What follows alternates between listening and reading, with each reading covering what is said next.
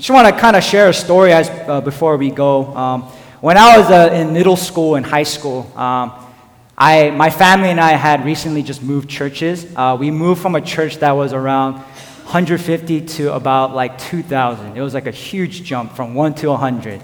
And I did not like the idea of moving churches because that means I would have to make new friends, meet new people. I wasn't very confident in talking to people. I was very shy, so I was like really upset with my parents for that.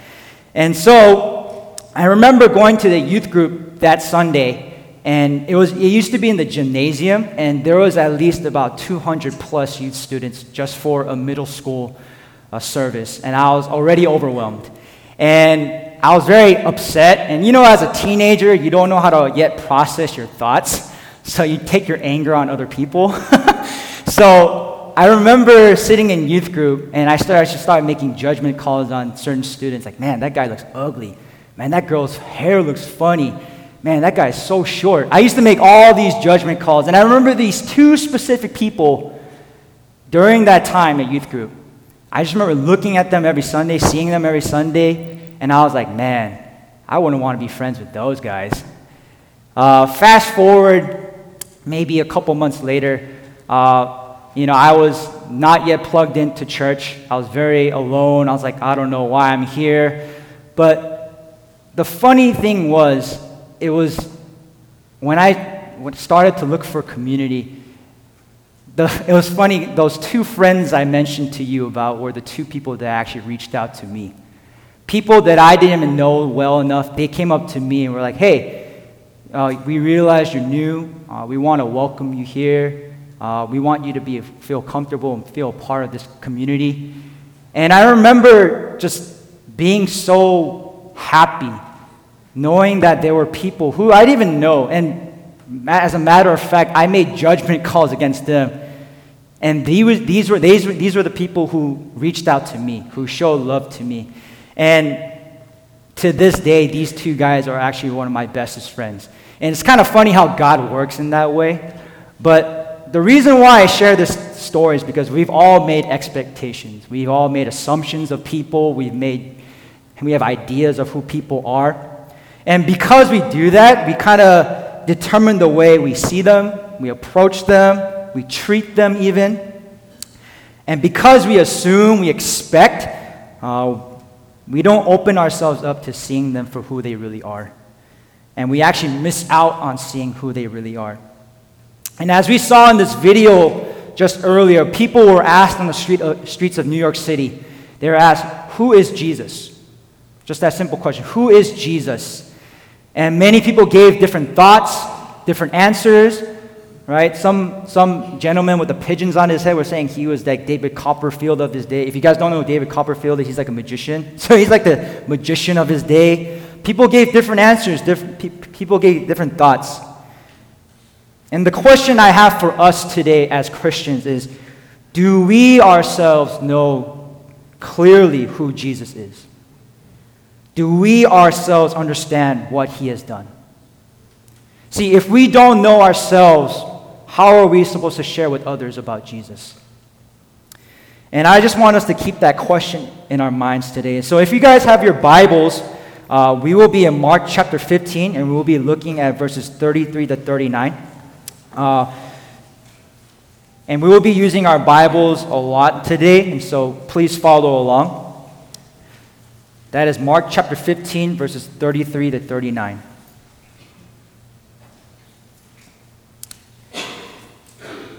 And as we turn there, I want to give us a little context, a little background of Mark 15. Uh, Jesus at this time is spending his last hours with his disciples. Um, He's spending time with the people he loved, eating with them, talking with them.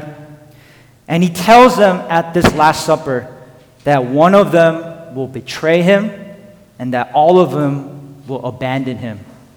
And people, and these disciples are kind of like, Jesus, we'll never abandon you. Why would we ever abandon you? We'll never leave you. Fast forward, they all go to the Garden of Gethsemane where Jesus starts to pray to the pray to God, and he's praying just in agony, in deep pain and sorrow. He's pleading with God God, take this cup of wrath away from me. I don't want to face this, but it is not my will, but let your will be done. Shortly after, one of his disciples, Judas, comes to him. He comes not by himself, he comes with soldiers, and they arrest Jesus. They falsely accuse him for what he's done. And in the court, in the temple courts, he, they hold trial for Jesus, and people are just shouting, Crucify him! Crucify him! We want him dead. Crucify him. Jesus will go on to be spit on, he'll be mocked, he will be tortured. It says in Mark earlier that soldiers would take turns beating Jesus, and as they beat Jesus, they'll say, Prophesy this, Messiah. Who's the one who hit you? Bam, who hit you now? They will even mock him for being a king. They make a crown of thorns. They make fun of him, saying, Oh, all hail the king of the Jews. You are worthy. He will be forced to carry a cross where he will be nailed in his hands and feet. And even as he's hanging on the cross, people are laughing at him, mocking him, saying, He can save others, he can't even save himself. Are you sure you're the king of the Jews? So I just want us to imagine all this happening. Just imagine the scene all together. Just imagine what Jesus is going through at this time. And we find ourselves in Mark chapter 15, verse 33. And so I will be reading from verses 33 to 34. Verse 33. And when the sixth hour had come, there was darkness over the whole land until the ninth hour. And at the ninth hour, Jesus cried with a loud voice, Eloi, Eloi, lema sabachthani, which means, My God, my God, why have you forsaken me? This is what's happening. Jesus has been hanging on the cross for at least three hours. Uh, it says in your Bible the sixth hour had come. The sixth hour basically means noon, 12 p.m. And the ninth hour is supposed to symbolize 3 p.m. So he's been hanging on the cross for at least three hours. And it says right at the ninth hour, at 3 p.m., th- there was darkness that came over the land. And I don't know where in the world it gets dark at 3 p.m. Like, I don't know if you guys know any place in the world that gets really dark at 3 p.m. Like, it gets dark here around like 7, 7.30, 8. It started to get dark at 3 p.m. where Jesus was. And that's kind of weird. But if I can give us some clarity, this was this was to fulfill Amos chapter 8, verse 9, where it is supposed to show an illustration of God's coming judgment upon sin. The darkness was to symbolize God's coming judgment upon sin. And as Jesus is hanging on the cross, he cries with not just a soft voice, but with a loud voice in agony and pain. He says, My God, my God, why? Why have you forsaken me? Why have you left me here? Why have you turned your face from me? And I just want us to think imagine the loneliness that Jesus felt. He had just been deserted by his followers, he had been, desert, he had been betrayed by one of his disciples, and now he cries, Father, why have you abandoned me? Jesus was perfect, sinless, lived a life of obedience of God. Yet, what did he do to deserve this? I just wanted to read us, uh, read us a scripture on the screen.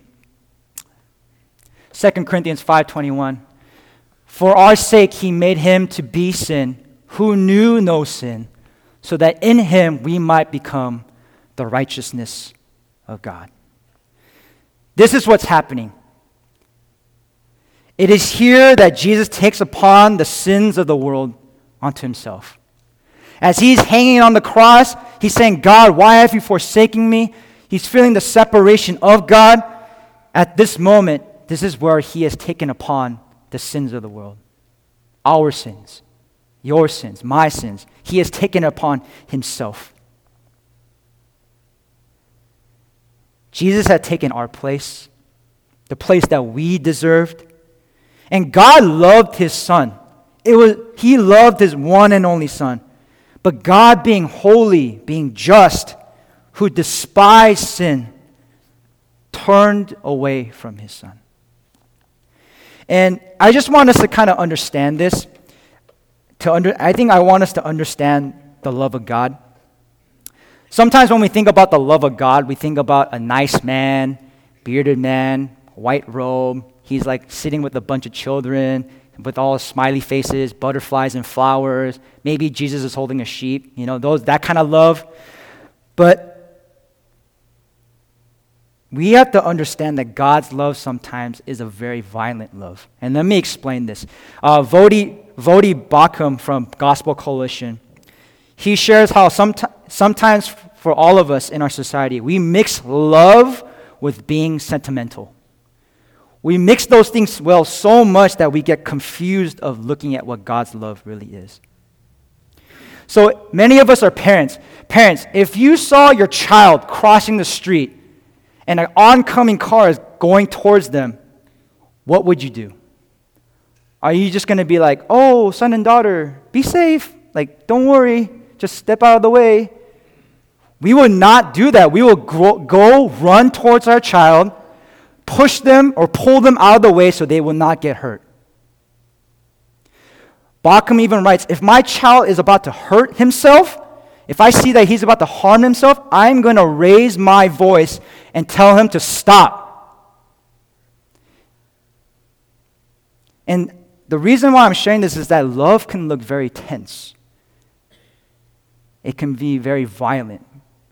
But that's how love is. As a matter of fact, that is actually Christ's love to us. Jesus Christ took our place. He was tortured, he was mocked, and he died on the cross in our place. And it is through this act that we realize the truth of who Jesus really is. If we can turn to Mark chapter 15, verses 35 to 36. Verse 35 And some of the bystanders hearing it said, Behold, he is calling Elijah. And someone ran and filled a sponge with sour wine, put it on a reed, and gave it to him to drink, saying, Wait, let us see whether Elijah will come and take him down. Back in those days, there was an Old Testament belief that the prophet Elijah would come down and save a righteous man in distress. And so many of these bystanders who saw Jesus crying out, they were still mocking him. They're saying, Oh, look at him. He's crying to Elijah. Look at what he's doing. And one of the bystanders got a sponge with sour wine and put it on a reed so that they can give it to Jesus and still mock him, saying, Let's keep him alive longer. Let's see if Elijah really does come. Even in all the pain, they still mock Jesus. But some of them, when they talk about this, they had false expectations of what Jesus was about. Many of us in this, in this room, we've all made expectations of people, yes? We've made high expectations, we have made low expectations, and sometimes those expectation, expectations aren't met. Parents, how many of us expected our kids to do their chores this week? Yeah, Probably none of them did their chores this week, right? We made expectations, they weren't met. What happened? We're disappointed. We make plans, we want to go on a nice vacation, do all these things, and all of a sudden, sorry, we had to cancel your flight because of there's a storm in some area. Your plans aren't met. We make expectations, we make plans and assumptions. And sometimes when they don't when they aren't met, we feel disappointed. And these people had false expectations of who Jesus was. God, Jesus is crying out, and they're saying, Oh, let's wait to see if Elijah comes and saves him. They didn't really see who Jesus was. But my question is are we the same with Jesus? What expectations do we have of him? And do we get disappointed because, of he's, because he's not what we want? When we find out who He really is, are we glad or are we disappointed? Do we really see him for who he is and what he has already done? Verse 37 And Jesus uttered a loud cry and breathed his last. And the curtain of the temple was torn in two from top to bottom. And when the centurion who stood facing him saw that in this way he breathed his last, he said, Truly, this man was the Son of God. So, two things happen right here. As soon as Jesus breathed his last, it says the curtain of the temple was torn in two from top to bottom. So you can imagine a temple that was just perfect in condition, and all of a sudden it just get torn right in the middle. And after the people witnessing all this, the, Mark says there was one centurion. And this centurion was a soldier of Rome. He was most likely there to execute Jesus. He was probably even there to mock Jesus and make fun of Jesus. He was definitely not a follower of Jesus, but he witnesses all that had taken place after Jesus' death. He saw Jesus for what, who he really was. And he was convinced of Jesus' power. And he says at the very end, Surely he is the Son of God. And as I was coming into today, um, uh, you know, something that was on my mind for us for, as a church is we live in a day where there's so many people who give us different ideas about who Jesus is. There are people who are so torn about the idea of Jesus. People don't even like who Jesus is. People think Jesus is one thing, Jesus is another.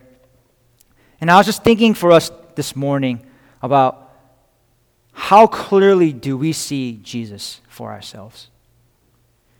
Do we see him for who he really is, as the Bible says?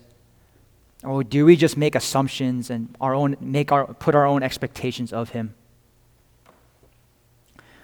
I really believe, as we close, our response should be like this centurion.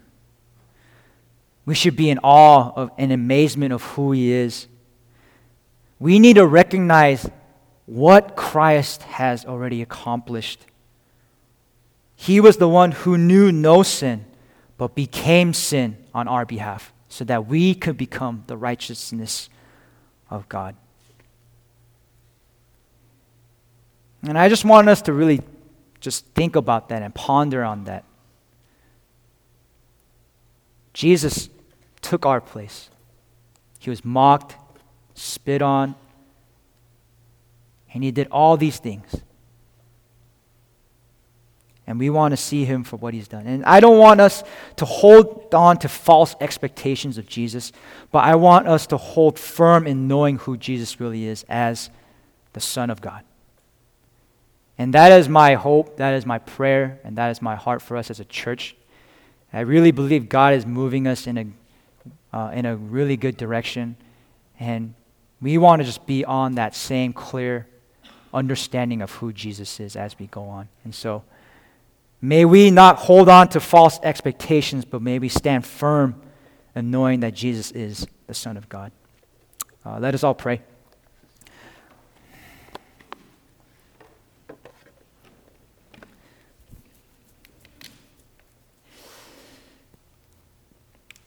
Father, we want to thank you for this time. Uh, we thank you for bringing us all here this morning.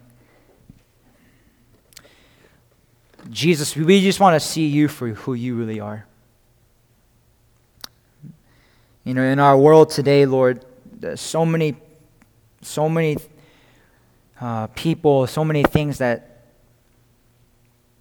don't know you for who you really are. We make assumptions, we make expectations. We have different ideas and thoughts of who you are. Lord, I just pray as a church that we would really, really clearly understand, we will clearly see, we will clearly stand firm in your word and seeing what you have done for us on the cross. May we be like that centurion who saw you even after all we've done, see you for who you are, and to confess and recognize that you are the Son of God.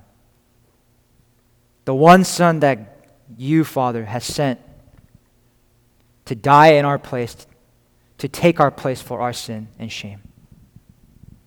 That we may be your children, that we may have the righteousness that is given through Jesus Christ. And so we thank you so much for this time and this morning. And as we close, I just pray, let us all pray the prayer that you taught us to pray. Our Father, who art in heaven, hallowed be thy name. Thy kingdom come, thy will be done, on earth as it is in heaven. And give us this day our daily bread, and forgive us our debts as we forgive our debtors. And lead us not into temptation, but deliver us from evil.